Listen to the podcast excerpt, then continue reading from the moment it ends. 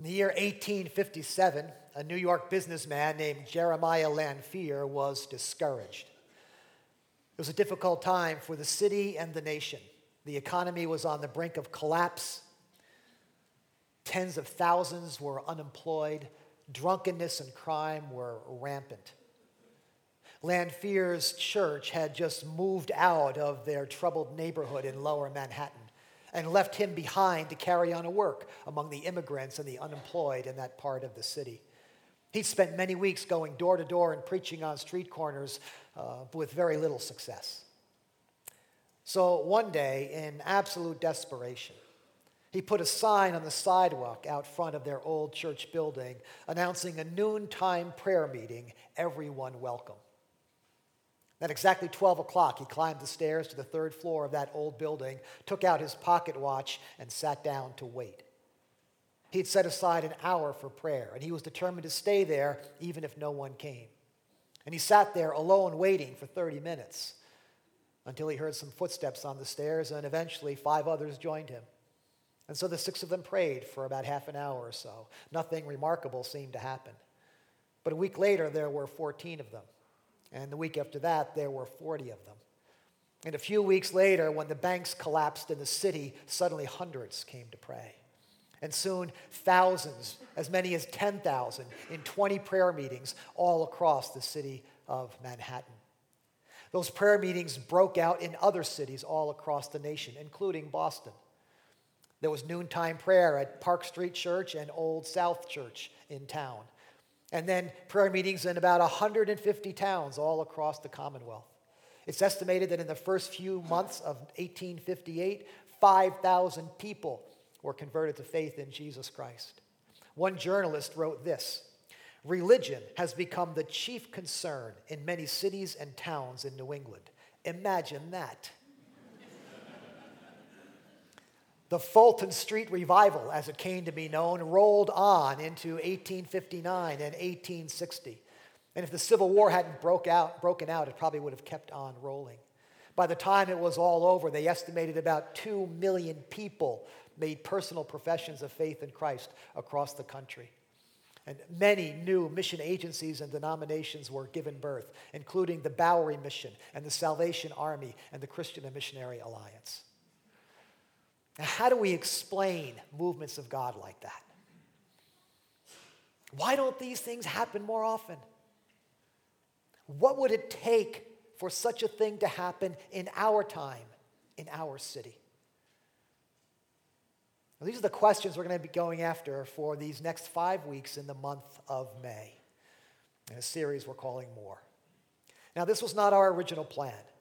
Our original plan was to begin a series on relationships this spring, in keeping with our altogether theme for the year. But back during our Lenten series, we spoke for a couple of Sundays about the Holy Spirit and prayer and revival, and it seemed to resonate with many in the congregation. You sent us emails, you stopped us in the hallway and said, We want more of that. And by that, I'm assuming you meant more prayer, more power, more spirit, more whatever it is God has in store for us. And so you'll be happy to know that we listened to you. So we are going to set aside that series on relationships for just a little while. We'll get to it later.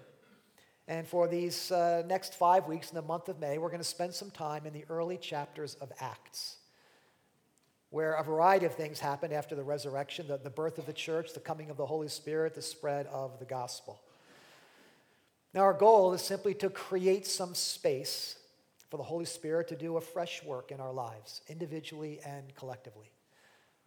Honestly, we don't have the whole thing figured out yet. We're going to take it week by week. Next week, you'll get to hear from our newest pastor, Ruthie Siders, on some of these themes. And later on in the month, you'll get to hear from your own campus pastor on these themes as well. And right in the middle, of course, of the month, we have our One Church Sunday. So I'm really excited about whatever it is we're going to learn and experience this month. Now, if you remember when we spoke about the Spirit a month or so ago, we remembered the words of Jesus who said that the Spirit is like the wind, it blows wherever it wills. You can't control the wind, but you can set your sails to catch it. And so that's the question we're going to be going after this month. how can we catch the wind of God's Spirit? What are the conditions that allow God to do something more in our lives and our church and our city? And it turns out that more is what the disciples were looking for in the days following the resurrection. So let's pick up the story in the book of Acts, chapter 1, the first few verses. In my former book, Theophilus, I wrote about all Jesus began to do and to teach until the day he was taken up to heaven, after giving instructions through the Holy Spirit to the apostles he had chosen. After his suffering, he showed himself to them and gave many convincing proofs that he was alive. He appeared to them over a period of 40 days and spoke about the kingdom of God. So we're told that Jesus appeared to his disciples a variety of times and places over these period of 40 days. And he did that for two reasons. First of all, to prove he was really alive. During our Unbelievable series, we reminded us that believing that someone has risen from the dead, that's a big stretch, even for the people who had lived through it the first time. And so for 40 days, Jesus wants there to be no doubt in their mind or ours that he really was back from the dead and very much alive. The second reason he appeared was to teach them, to drive home all these themes he's been sharing with them for the past three years, and especially teaching about the kingdom of God. But it seems as though the disciples were having a hard time both understanding and accepting this teaching about the kingdom. Let's keep going in verse 4. On one occasion, while he was eating with them, he gave them this command Do not leave Jerusalem, but wait for the gift my father promised, which you have heard me speak about. For John baptized with water, but in a few days you will be baptized with the Holy Spirit. Now, I love the ordinariness, the genuineness of this eyewitness account while he was eating with them. So picture it. They're passing the potatoes or the matzah around the table. Between bites, as he reaches for a sip of wine, Jesus says, oh, By the way, don't leave town until the Spirit shows up. And they go on with their meal. Now, that's not what they expected to hear. They must have said, Wait, what?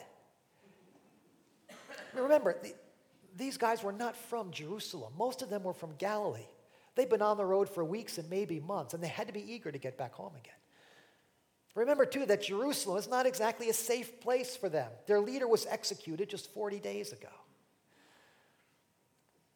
And, and who and what is this Holy Spirit Jesus keeps talking about? And, and what does a baptism in the Spirit look like anyway? I mean, baptism with water, they understood, but with the Spirit? Besides, they had their marching orders. Jesus had already commissioned them go into all the world and preach the gospel. So let's get started, Jesus. Time's a wasting. But he says, don't leave town. Wait until the gift my father promised. Now, no one likes to wait. We don't like to wait. Waiting feels like a waste of time. Right? Sitting in the doctor's office, stuck in traffic, standing in line at the checkout counter. I mean, we could be doing something with those moments. Waiting feels helpless waiting for the, the lab results to come back, waiting for the college acceptance letter to come, waiting for someone who was supposed to be home an hour ago. And there's nothing we can do to hurry things along or to ensure a positive outcome. It's a very helpless feeling, waiting. And waiting is so limiting. We want our driver's license now so we can get around without mom and dad. We want a job now so we can pay our bills and get our career started. We want to meet someone now. We want to sell our house now. We want to retire now and move on to the next chapter. We don't like to wait. And the disciples weren't crazy about it either. Look what they say in verse 6. So when they met together, they asked him, Lord, are you at this time going to restore the kingdom to Israel? In other words, yeah, yeah, Jesus, that's all great, but are we going to get our crowns now? Are you going to kick out the Romans now? You're going to restore the economy now? See, the disciples wanted more, and they wanted it now. And they were wrong on both counts. First of all, they were wrong because they wanted more of the wrong things. They were looking for an earthly kingdom. They wanted political power. They wanted financial prosperity, status, fame, prestige. And secondly, they wanted it on their terms. They wanted it immediately. They didn't want to wait. So they weren't wrong for wanting more. They just they wanted the wrong stuff and they wanted it on their terms. And we tend to make the same mistakes. When, when we say to God we want more of something, usually it's more of some earthly material thing. We want more money. We want more success. We want more influence. We, we, we want more clothes in the closet. We want more rooms in our house. We want more titles after our name. We want more hair. We want more muscle. We want more tone. now, there's nothing wrong with having and even maybe wanting more some of those things. But if we think that having more of those things is going to make us happy or satisfied or significant, we are in for a big disappointment. The more that Jesus has in mind is far different from any of those things. Listen to verse 7 and 8. He said to them, It is not for you to know the times or dates the Father has set by his own authority, but you will receive power when the Holy Spirit comes on you, and you will be my witnesses in Jerusalem and in all Judea and Samaria and to the ends of the earth the more that Jesus has in mind is more profound, more satisfying, more significant than anything this world has to offer. It's more power, it's more purpose, it's more life, it's more of Himself. Now, I want to take you back to an expression that Jesus uses back in verse 5. He says, In a few days, you will be baptized with the Holy Spirit. Now, what exactly did Jesus mean by that? That expression, baptism in the Holy Spirit, is a confusing one, and, and for some people, it's an uncomfortable one baptism in the Holy Spirit. Now, it turns out that's just one of a variety of phrases the New Testament uses to describe the work of the Spirit in our lives. Baptized in the Spirit, filled with the Spirit, anointed by the Spirit, indwelt by the Spirit, empowered by the Spirit, all those expressions show up in the New Testament. And I really this morning don't want to get bogged down in defining each of them and making fine points of distinction. We can do that another time. What I want us to hear this morning is Jesus' heart for his disciples and us. And Jesus' heart was that they and we would experience the fullness of his power and presence in our lives through his Holy Spirit. That we would experience the fullness of his power and presence. That word baptism simply means to dip or immerse or submerge. And so when we baptize someone by immersion in water, they are completely covered in water. When they come up, every part of them is wet. And so to be baptized in the Holy Spirit is simply to be immersed or submerged in, in God's Spirit, and the life of God. Only it happens from the inside out. Every part of us is affected. Now, I love those images of water that we looked at in our opening video sequence because that water image is what Jesus is conjuring up here by this word baptism. Jesus wants us to imagine ourselves standing beneath a waterfall. This guy here, is there any doubt that he's wet? Okay? Something's happening to him. Every part of him is soaked. That's the image that Jesus is conjuring up here. When, when you're baptized in water, you know it. You come up gasping for air and dripping wet. And when you're baptized in the Spirit, when you're filled with the Spirit, when you're anointed with the Spirit, you know it. You sense His power and presence. Now, I do want to make one very careful theological distinction here. The Bible tells us that every believer in Jesus Christ has been baptized in the Spirit. I believe the Bible teaches that the moment we turn to Christ in faith and repentance, we receive the life of God, the life from above. That's why we call it being born again. The life of God is the Spirit of God. And we receive that the moment we come to faith in Christ. Paul tells us in 1 Corinthians, For we were all baptized by one Spirit into one body, and we were all given the one Spirit to drink. So, as I understand this passage and others, If you are a believer in Jesus Christ, you have received the Spirit, you've received the whole Holy Spirit. But don't miss the point that throughout the New Testament, we find that we are to have continuing experiences and encounters with God's Holy Spirit, filling us, anointing us, empowering us. Moments when we're aware of His power and presence. Now, for some people, that those signs might include things like speaking in tongues or, or being slain in the Spirit. Some of those are legitimate expressions of the Spirit's power. But they won't happen to every believer, and chances are they won't happen to most believers. I've been following Christ my whole life, seeking his spirit my whole life. Those things have never happened to me. But there are all kinds of ways to experience the power and presence of God's Spirit. It might come as a, as a flash of insight when you're reading the scriptures. It might come in this remarkable sense of peace in a troubling circumstance. It might come as a prompting to, to reach out to somebody in kindness. It might come as a stirring in your heart during a worship service. Maybe as a surge of courage when some opportunity presents itself, or a surge of strength in the face of some temptation. It might come with a conviction that you need to stop doing something or start doing something. It might come by this overwhelming sense that He is simply with you. The Spirit might show up with tears or laughter or singing or silence.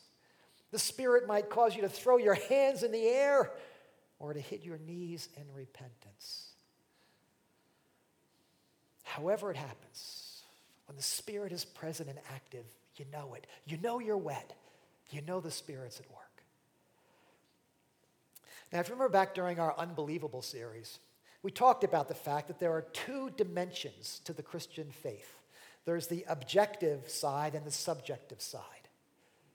There's a rational, reasonable, historical, scientific aspect to the Christian faith. And then there is this personal, experiential, mysterious, supernatural aspect to the Christian faith. And it's when these two, objective and subjective, come together in a person's life that we come into a relationship with God. You can't argue someone into the kingdom of God. At some point, a person has to encounter Christ and respond to him personally. Now, can I offer an observation, an honest observation? Here at Grace Chapel, we are very good at the objective side of faith, right? We're thoughtful. We're reasonable. We're intentional. We study the scriptures. We have strategic plans. We have a preaching calendar. We do things decently and in order. And all that is good. It honors God. It's good stewardship. And you might say it's appropriate for our New England context, if you know what I mean. But I sense that we are a little less comfortable sometimes with the subjective side of the Christian experience the spontaneous, expressive, emotional, reckless, unpredictable side of faith.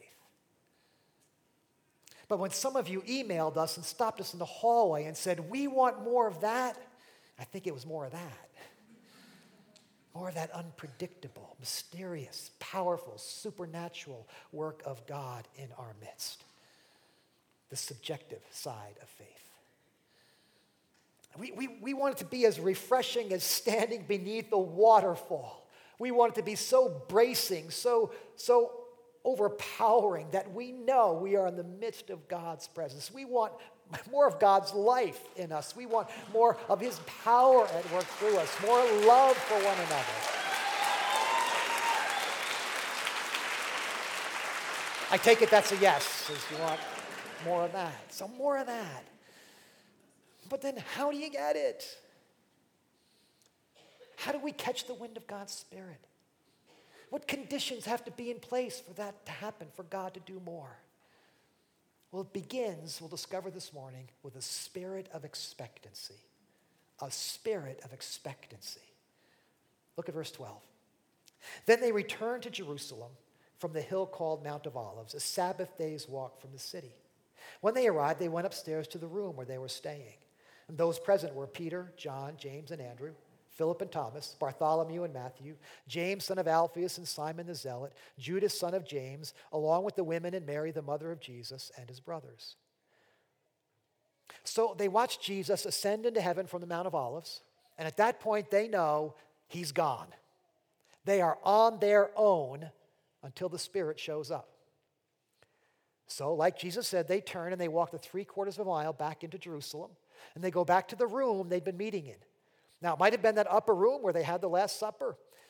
It might have been the home of Mary, the mother of Mark. We don't know. What we do know is that there were about 120 of them at that time. We're told it includes the 11 disciples, this group of women who've been following Jesus, and then members of Jesus' family, his mother, his brothers, and likely his sisters as well. About 120 of them. What I want you to notice is what they did at that point. Verse 14. They all join together constantly in prayer. Now remember, Jesus has told them to wait. When Jesus tells you to wait, he's not talking about watching TV or playing video games until something happens.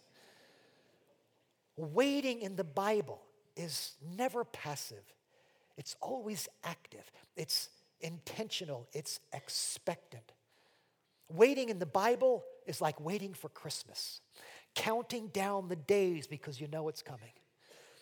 Waiting in the Bible is like waiting for the new baby to come, stocking up on diapers and decorating the nursery so you're ready.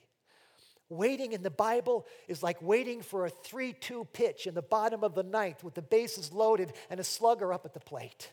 Something's about to happen. Expectancy. And the primary way we express that expectancy is in prayer. 31 times in the book of Acts, we hear about prayer. Notice two things about the kind of prayer they prayed. First of all, it's united prayer. They all joined together in prayer. Luke uses a very unusual word here. It's a favorite word of his. He uses it 10 times in this book. It, the word simply means of one mind and spirit, all together. That's the word. Now remember, there's 120 of them. There's men and the women, there's young and they're old, there's some who've been following Jesus from the beginning, there's some latecomers who just joined the, just joined the party. And yet, in that day, on that moment, in that room, they were all together with one mind and purpose. They agreed together, we want more of what Jesus is talking about. It's united prayer. Second thing to notice about their prayer is that it was persistent. They all joined together constantly in prayer. So it looks like they spent the better part of their days praying. And they did it day after day. We're told for 10 days they did this. Now, we're not told what they were praying about, but I don't think it was the weather or the economy or someone's stuffy nose. I think they were praying for more of all the things that Jesus had been talking about. Now, you might wonder, why did they have to pray anyway? Hadn't Jesus already promised it? Wasn't it a done deal? Apparently, there's something about the praying, about the waiting, about the asking and the seeking that puts us in a proper place to receive whatever it is God wants to offer. We wait for Christmas so we'll be ready to celebrate when it happens. We wait for the baby to come so we're ready to welcome him or her into our house. We wait for the 3 2 pitch so we're prepared to jump to our feet and cheer when the slugger hits one out of the park. Waiting prepares us for what we're about to receive. That's what Jesus tells us back in the Gospel of Luke. He says, I say to you, ask, and it will be given to you. Seek and you will find. Knock and the door will be open to you. If you know how to give good gifts to your children, how much more will your Father in heaven give the Holy Spirit to those who ask him? You see, the Lord is as eager to give more as we are to receive more. But he waits for us to ask. Spirit of expectancy. And so that's what we'll be doing in this month of May. We'll be praying. And I'm going to suggest four simple ways you can be praying here in this month of May. First, you can pray every day in the month of May. a simple prayer that God would do something more in the life of our church. I'm going to be praying that prayer, and in just a moment, I'll give you that prayer so we can be, praying it together, and we'll make it available on the website so you can get it and pray it at home. Maybe in the morning when you wake up, in the evening before you go to bed, at the dinner table. Join us in prayer every day in the month of May. Persistent prayer. Secondly, you can join us for a one church Sunday on May 17th. Please understand, our purpose for this gathering in Lowell, it's not just to throw a party for ourselves. It's a very intentional decision to bring the entire Grace Chapel family together for one day in one place so that with one mind and one spirit, we can seek God for whatever He might want to do. We've just learned there's something powerful about the whole group being in the room at the same time, united prayer. And so we want everyone to be there. If you'd like, you can come early that day at 9 o'clock and join a prayer team that are going to be praying throughout the, the auditorium there for our time together. Thirdly, you can join us for our Pentecost prayer meeting. We do this every spring, springtime around Pentecost Sunday, which is later this month. We'll tell you the time and the date. We haven't quite nailed it down yet, but it's a Wednesday evening. And on this Pentecost prayer service, we always lean into themes of unity and power and praise. And then finally, I'll mention that this Thursday is the National Day of Prayer set aside by Congress. And so from 12 to 1 in Boston, there's going to be a gathering of church leaders at the State House. I'll be there along with some others from 12 to 1. And then Thursday evening at Lion of Judah congregation, there's going to be a citywide prayer service. If you'd like information about that, we have it at the information desks in all of the lobbies. So, four simple ways you can join us in praying during this month of May. But I do want you to understand there's more to a spirit of expectancy than just prayer, as important as that is. Expectancy means waking up every morning with a sense of anticipation for what God might do in and through you that very day. Expectancy means walking through the day with your eyes open, your ears attentive, your hands ready for whatever opportunity God might present to you. Expectancy means setting aside times and places in your week, in your year, for you to be quiet and listen for God's voice. Expectancy means coming to church every Sunday expecting God to meet you, looking and listening for Him in every song, every scripture, every spoken word, every silent moment. Expectancy means being open and honest with your small group or your life community believing that God can speak to you and them in those authentic moments.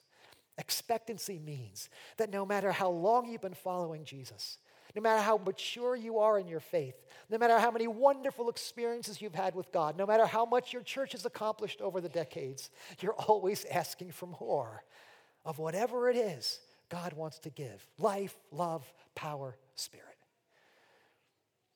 I don't know exactly what God has in store for us in the days to come. I happen to think it's pretty exciting. We have some remarkable things in place here. We have a gifted, dedicated pastoral staff. We love working together. We have strong lay leadership teams across all of our ministries. We have an army of faithful, committed volunteers who make things happen week by week around here. We have abundant material resources. We have four vibrant campuses. We have trusted partners in the city and around the world. Anything could happen in the days to come. But before we go charging into that future, I hear the Lord saying, wait. Slow down for a moment. Wait until you have received power from on high. Because as gifted and as intentional and as strategic and as dedicated and as generous and as faithful as we all might be, Without God's Spirit, we can do nothing of eternal, lasting value. So that's what we'll be doing in this month of May. We'll be setting our sails to catch the wind of God's Spirit. And the first way to do that is with a spirit of expectancy. Outside the headquarters of the American Bible Society in Midtown Manhattan, there's a statue. It's a bronze cast of a middle aged businessman named Jeremiah Lanphier. He's sitting on a bench with an empty space beside him and a hand lifted towards heaven. He's waiting for someone to come pray with him. He's asking God to do more. And I pray that's the spirit with which we will enter into this month together. Now, in just a moment, we're going to gather around our communion tables on each of our campuses, and, and our campus pastor will lead us in that moment of unity and seeking God. But before we do, I'd like to invite you to pray with me a prayer that God has put on my heart for these next 30 days. Would you stand with me? And we'll pray this prayer aloud together.